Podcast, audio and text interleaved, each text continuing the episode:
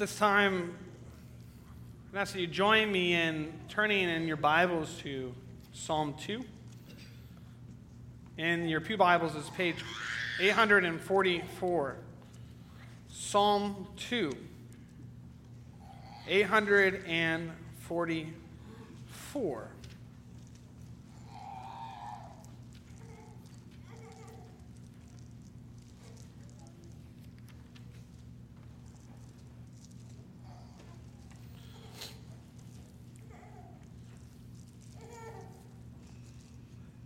Hear now the reading of God's holy, inspired, and infallible word.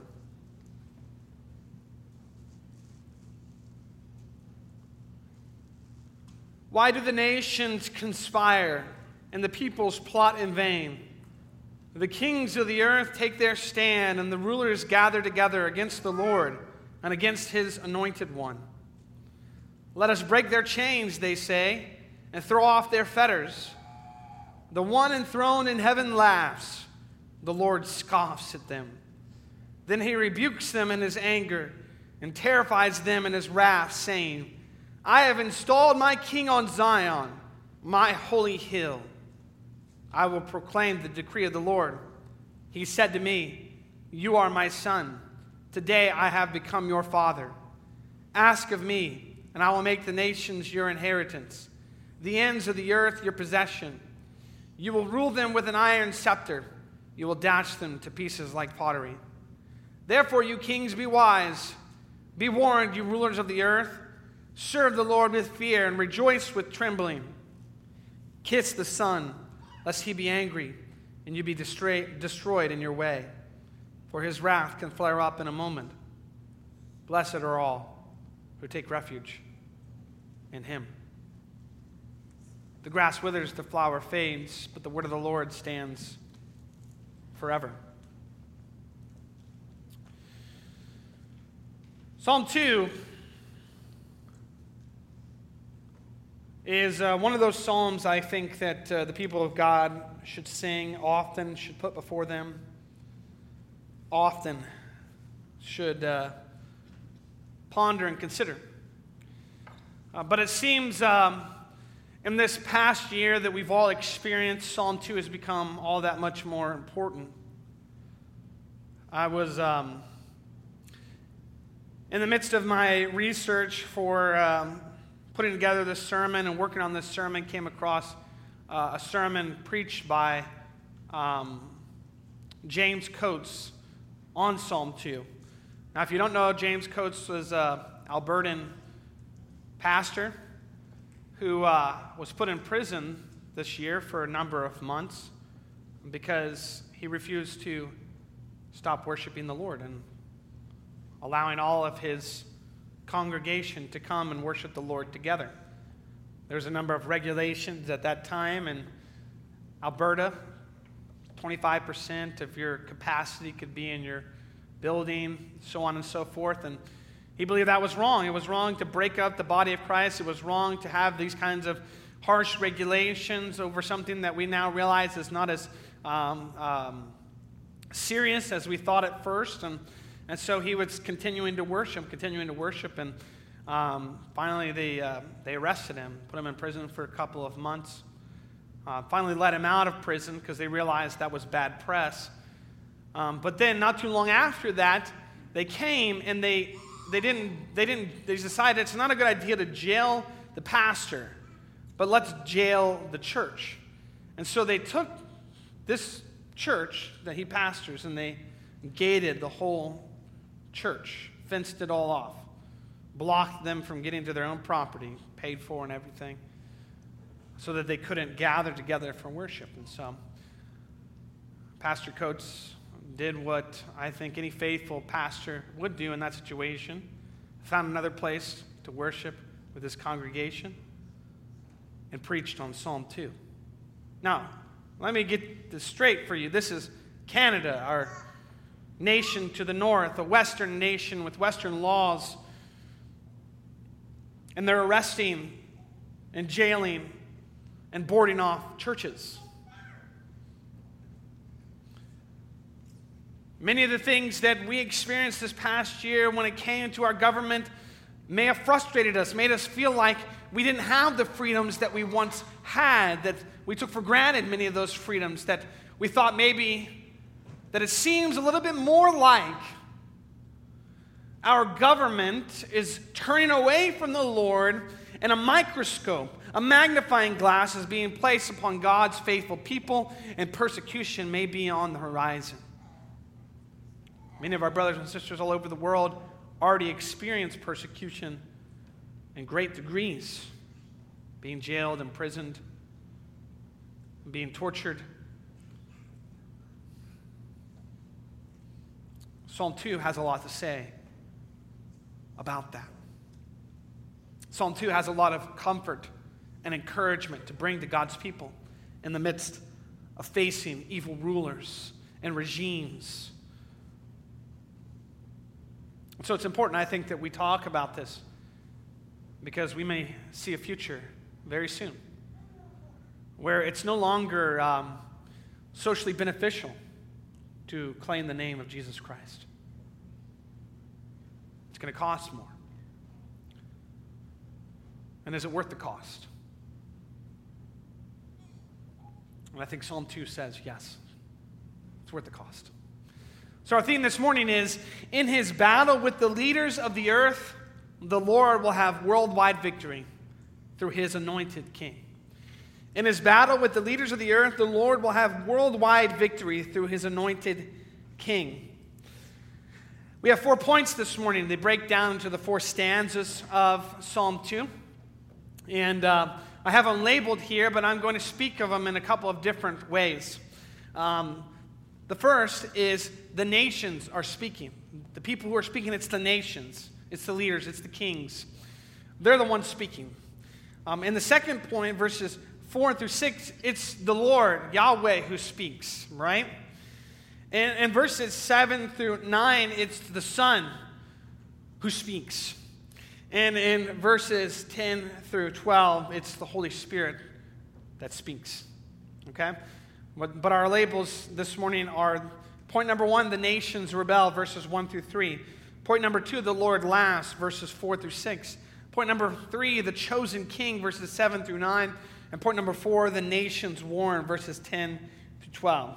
And so let's look at that first point, verses 1 through 3, the nations rebel. Now, Psalm 2 is what you call a royal psalm. And you could even uh, stick another name on it that's more specific a coronation psalm. Psalm 2 is a psalm that was used during the coronation of Davidic kings. And it pulled from a lot of promises God had given to David about his kingdom and about his heritage and about the descendants that would come after him. That God promised David he would have someone on his throne forever, and that God said, on the day that you become king, it is like I'm adopting you as my son. You're my son, and I'm your father. And so you see a lot of this language. Psalm 2 also is sort of an introduction to the whole Psalter. Psalm 1 and Psalm 2 together tell us many of the themes that are in the Psalter about wisdom, about following God's law, but also about God's kingdom and God's chosen king. These are themes that go all the way throughout the Psalter. And so there's connection between Psalm 1 and Psalm 2. So if Psalm 1 is the first day of class, Psalm 2 is the second day of class, and they didn't get all the way through the syllabus. So you need to know this sort of information, right? Um, so Psalm 2 is a coronation psalm. So you can see Psalm 2 in light of the fact that this was used when Israel was a united kingdom in the coronation of kings. Okay? but it has a further meaning as well. And we'll get to that. So, point number one, we read in verses 1 through 3 the nations rebel. So, why do the nations rage? Why do they conspire? The peoples plot in vain. They plot a vain thing. The kings of the earth take their stand. The rulers gather together against the Lord and against his anointed one. And what do they say? the collective of all these nations raging, these nations conspiring. Now, there's been a lot of talk about conspiracy theories and, and uh, what is really going on with all the things that have been happening in our world. Conspiracy theories are not a new thing. But what God is saying here is that there is a real conspiracy amongst the nations and leaders and rulers of the people in the times of Israel as a kingdom, but also today. In fact, the New Testament says that there are spirits and powers and rulers of the air. In fact, if you read Daniel, it even seems to be that there are demonic forces who are at work behind the kings of Persia and Babylon. So there is this reality of spiritual warfare, right? And in the midst of this spiritual warfare, there is this reality that the nations and the peoples conspire against the Lord. And they come together and they make a plot. These are the United Nations. And they make a plot against the Lord and his Mashiach. That's the word, anointed one. It's what comes to be understood as Messiah in the New Testament. The Mashiach, the anointed one. The kings were anointed to show that God had chosen them, that God had poured his blessing upon them.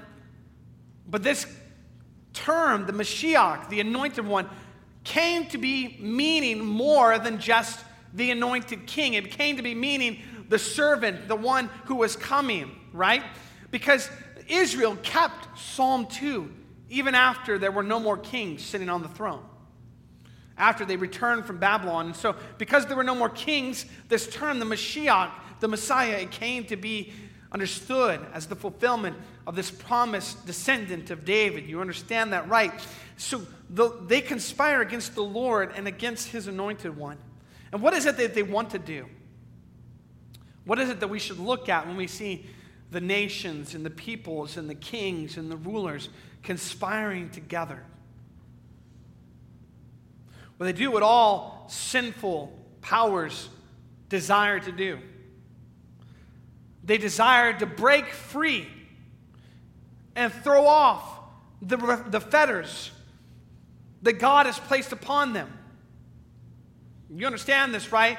That the Bible says the Lord is ruler over all, all nations and all peoples. God is the one who has created the standard, He is the standard. God will judge all rulers, all nations, all leaders by this. By this.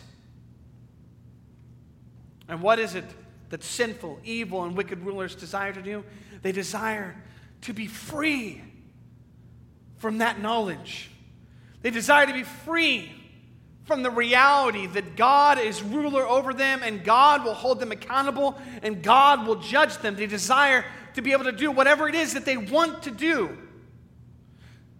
to put into place any wicked rules or laws that, they desire to do, to get rid of any righteous or just laws that are in place. They desire to be able to do whatever it is that they want to do. And look around you, people. Is that not what we're living in right now in our nation? People do what is right in their own eyes.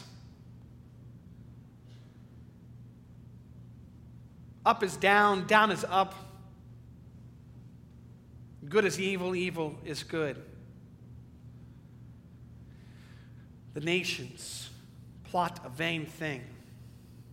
They are rebelling against the Lord and his anointed one. It is the story of the time of David's kingship. It is the story of our own time.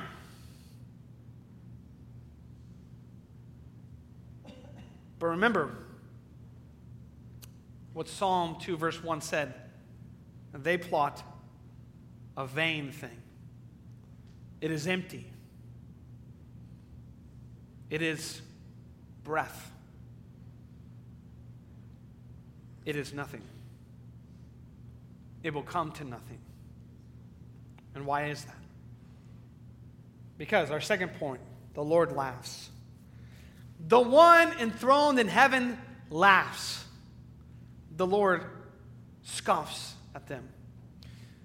You might be thinking to yourself, in the midst of all that's going on right now, if you watch the news or if you wonder how it is that so quickly people would give up their freedoms so quickly, people could be controlled and manipulated. So quickly, so many businesses would be lost, jobs would be lost, incomes would be lost.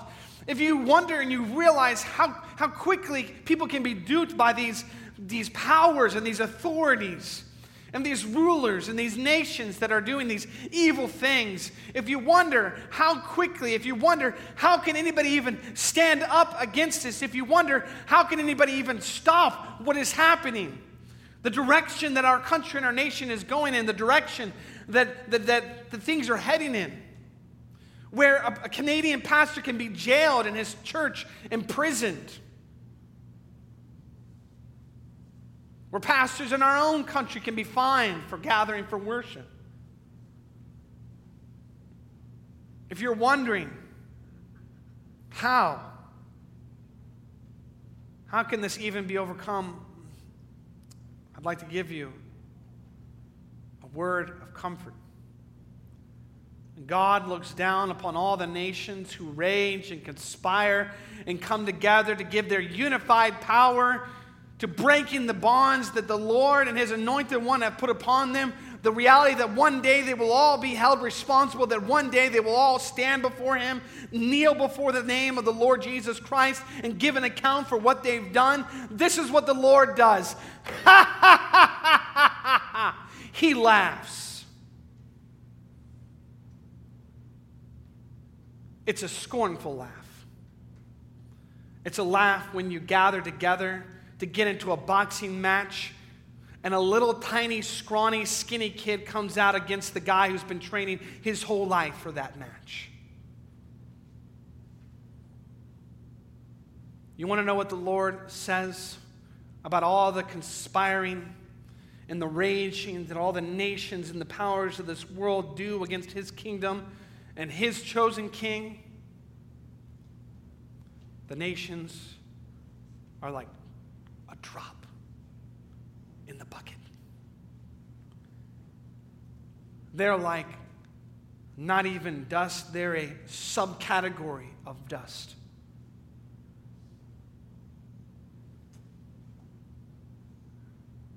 The Lord laughs. He scoffs at all their conspiring. And this is what he does then. He rebukes them in his anger and terrifies them in his wrath, saying, I have installed my king on Zion, my holy hill. The Lord's response to all the conspiring of all the kings and kingdoms of this world, all the nations and the wicked rulers who are seeking to come against him and to overcome him, is he places his own king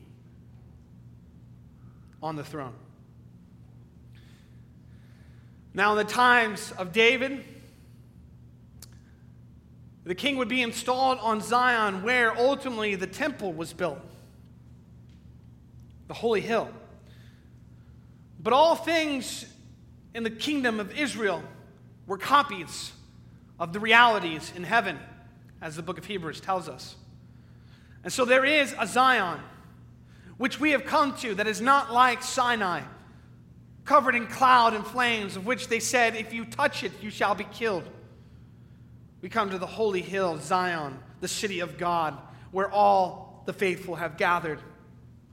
And on that Zion, God has placed his King of Kings, his Lord of Lords, because God promised King David an eternal kingdom. And in order to have an eternal kingdom, you must have what? An eternal king. And Jesus Christ came, he lived, he died. And what did he do? He ascended to sit at the right hand of God. Lord's Day 19, why the next words, and sitteth at the right hand of God. Christ ascended to heaven there to show that he is head of his church and that the Father rules all things through him. That's how the Lord responds to the raging and the conspiring and the plotting of all the vain things that the kingdoms of this world seek to do against the Lord and his anointed. he sets Jesus Christ, our Savior, King of Kings and Lord of Lords, on the throne. And that's, that's what the Lord says. The Lord speaks. But what does Jesus say? The chosen king is point three, verses 7 through 9. Jesus then speaks I will proclaim the decree of the Lord. He said to me, You are my son. Today I have become your father. Or it says, Today I have begotten you. Ask of me, and I will make the nations your inheritance, the ends of the earth your possession. You will rule them with an iron scepter. You'll dash them to pieces like, proper, like pottery. And so, the day in which Jesus Christ ascended to sit on the throne at the right hand of God the Father, pictured for us in the book of Revelation, that scroll that could not be opened by anybody, but there was the Lamb that was slain before the foundations of the earth. The Lamb, he can approach the heavens, he can approach the, the Lord, and he can open that scroll. Nobody else can, but he can. And then the people said, Worthy is the Lamb who was slain. Worthy is the Lamb. Because on that day, the Lord said to him, You're my son. Today I have begotten you. We know, of course, that Jesus is eternally begotten, but this is about his enthronement. This is about his coronation and the ascension. Ask of me, the, the Father says, and I will make the nations your inheritance, the ends of the earth your possession. This is one of the things that I remind myself of often when we live in a world that continues to deal with the world, the flesh, the devil, that continues to be under the influence of the curse, that continues to be uh, a place where evil rulers and dominions and powers and authorities can have their way. It's something that I heard Greg Bahnsen say about this moment and about this passage. Do you think Jesus forgot to ask? Do you think Jesus forgot to ask his Father for the nations, for the ends of the earth? Do you think that the Old Testament is lying when it says the knowledge of the Lord will cover the earth as the waters cover the sea? Do you think the Old Testament is lying when it says the ends of the earth await the rule and the reign of Jesus Christ? Do you think that the Old Testament is lying when it says the increase of his government and his kingdom, there shall be no end? Do you think when we pray, his kingdom come, his will be done on earth as it is in heaven?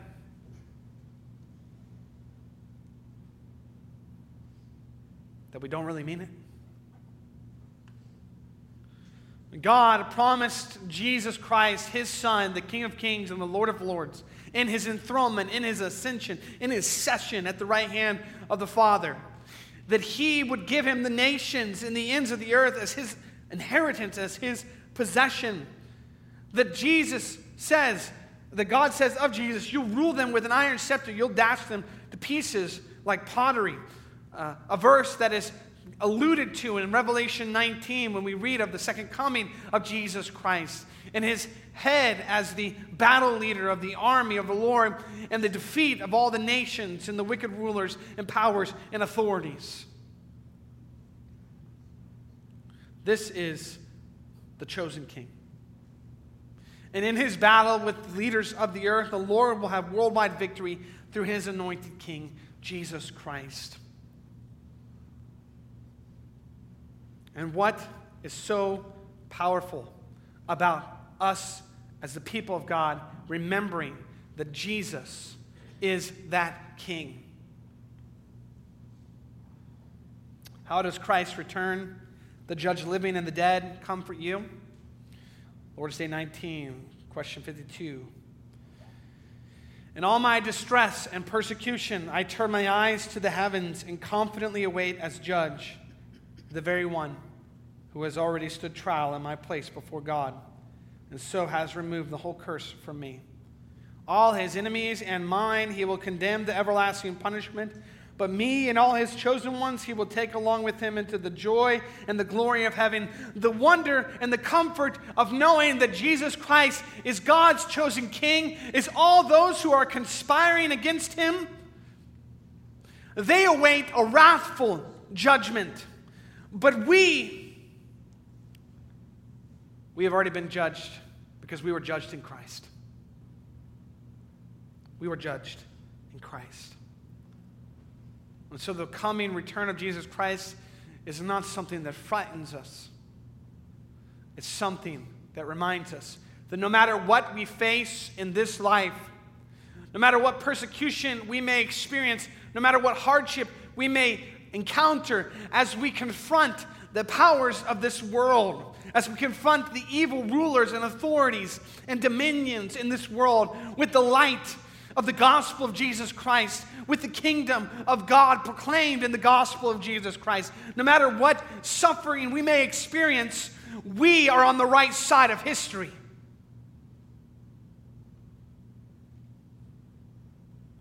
We have something greater awaiting us that cannot be taken from us. And we confidently await the promises of God to be fulfilled. What they conspire for is a little moment in this time, in this world, with its limitations. What we wait for, what we wait upon the Lord for, is a forever of joy and glory and pleasures in the Lord.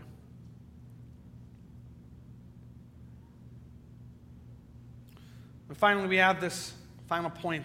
This is when the Holy Spirit speaks to Jesus Christ. This is when the nations are warned. These, if I were from the South, would, I would say these be fighting words.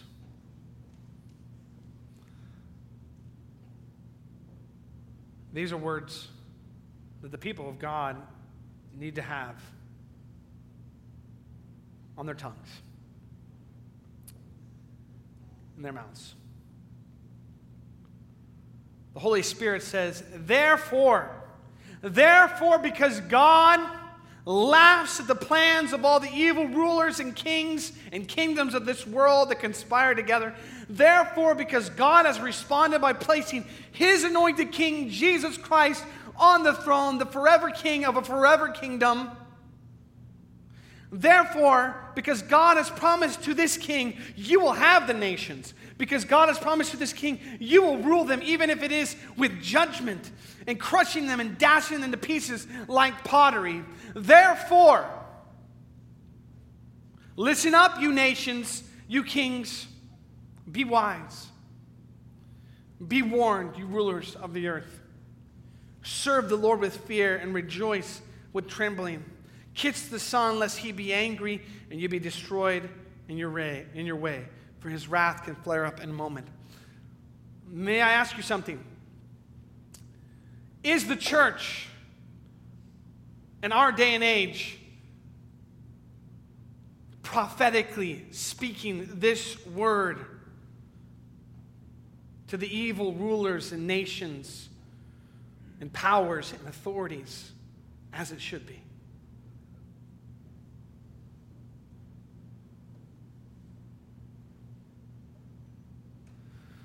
When I watched James Coates preach on Psalm 2, I saw him do that. I saw him speak to the Albertan province and government these words Therefore, you kings, be wise. Be warned, you rulers of the earth. Serve the Lord with fear and rejoice with trembling. Remember, remember, Romans 13 says, you rulers, that you are deacons of the Lord, you are servants of the Lord, that all authority that has been given is from God, that there is no authority that is not from God. So you have been placed where you are by God's decree. You are where you are now because of God. Therefore, serve the Lord with fear and rejoice with trembling. That combination fear and rejoicing with trembling. That is a wonderful combination. Rulers, are you doing that? People of God, do you know that you can speak these words confidently? Can we say, therefore,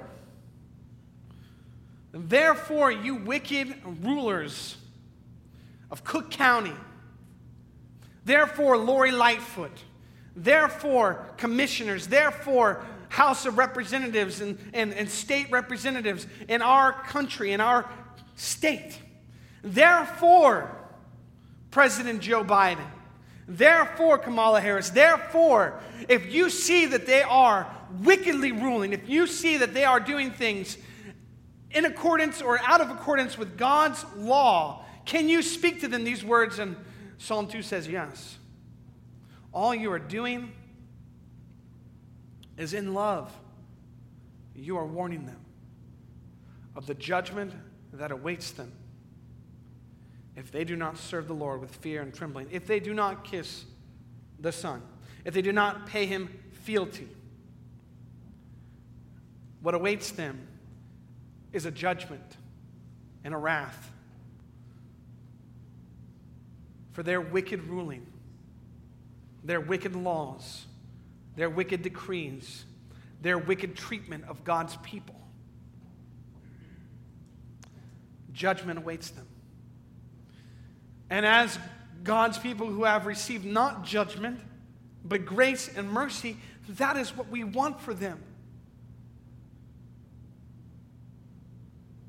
We want them to turn from their evil and wicked ways and take that power and that responsibility that they have to bless instead of curse, to rule with justice and righteousness instead of wickedness and corruption. We want them to have the same comfort that we have when we think of Christ who comes to judge the living and the dead. That instead of receiving the judgment that they so deserve for their sins, they would receive grace and mercy because they've been judged in Jesus Christ. Are we warning the nations? Are we warning the kings and the rulers of the earth to serve the Lord with fear and rejoice with trembling? Are we telling them, you are not the ultimate ruler? Jesus Christ is King of kings and Lord of lords. You are not God, and God is God. Therefore, kiss the Son, lest he be angry and you be destroyed in your way, for his wrath can flare up in a moment. May we warn the nations, and may we remind ourselves that if not for the grace and mercy of God and Jesus Christ, we would be needing to hear these words of warning ourselves. But instead, we receive the blessing of Psalm 2. Blessed are all who take refuge in him. There is no escape from him. There is only refuge in him. Those are the only two paths. Either you receive the wrath that you deserve for your wickedness and your sin, or you receive the grace and the mercy you do not deserve because you are found in Christ. This is something that each and every one of us as individuals know, but this is also something that Psalm 2 tells us belongs to those who are in power and who are in authority and who are rulers and kings of this earth. We may see persecution on the rise in the future if not for God extending His grace and His mercy to us, if not for revival and repentance on a large scale. But even if those days come, is it worth the cost that it will bring to be named a Christian, to be one who follows Jesus Christ and to be one who will not give up our confession that Christ is Lord. My prayer to you is that you would know it is. Because here in Psalm 2, we read that all those, although those who are in power conspire and rage, there is a king set on the throne by God Himself. And in his battle with the leaders of the earth, the Lord will have worldwide victory through his anointed G- King, Jesus Christ. And we, if we believe in Jesus Christ, we are victors with him. Faith is what overcomes this world, faith is victory in this world. And our faith in Jesus Christ, I pray, will bring us to the end when he returns and we are with him forever. Amen. Will you pray with me? Heavenly Father, thank you. Thank you that you have given us a king in Jesus Christ. And that in your battle, the leaders of the earth, the seed of the woman will ultimately overcome and have worldwide victory over the seed of the serpent through your anointed King, Jesus Christ. We thank you, Lord, that when Christ comes again, all evil powers will finally and completely be destroyed. And we will enter into a kingdom where there is only good.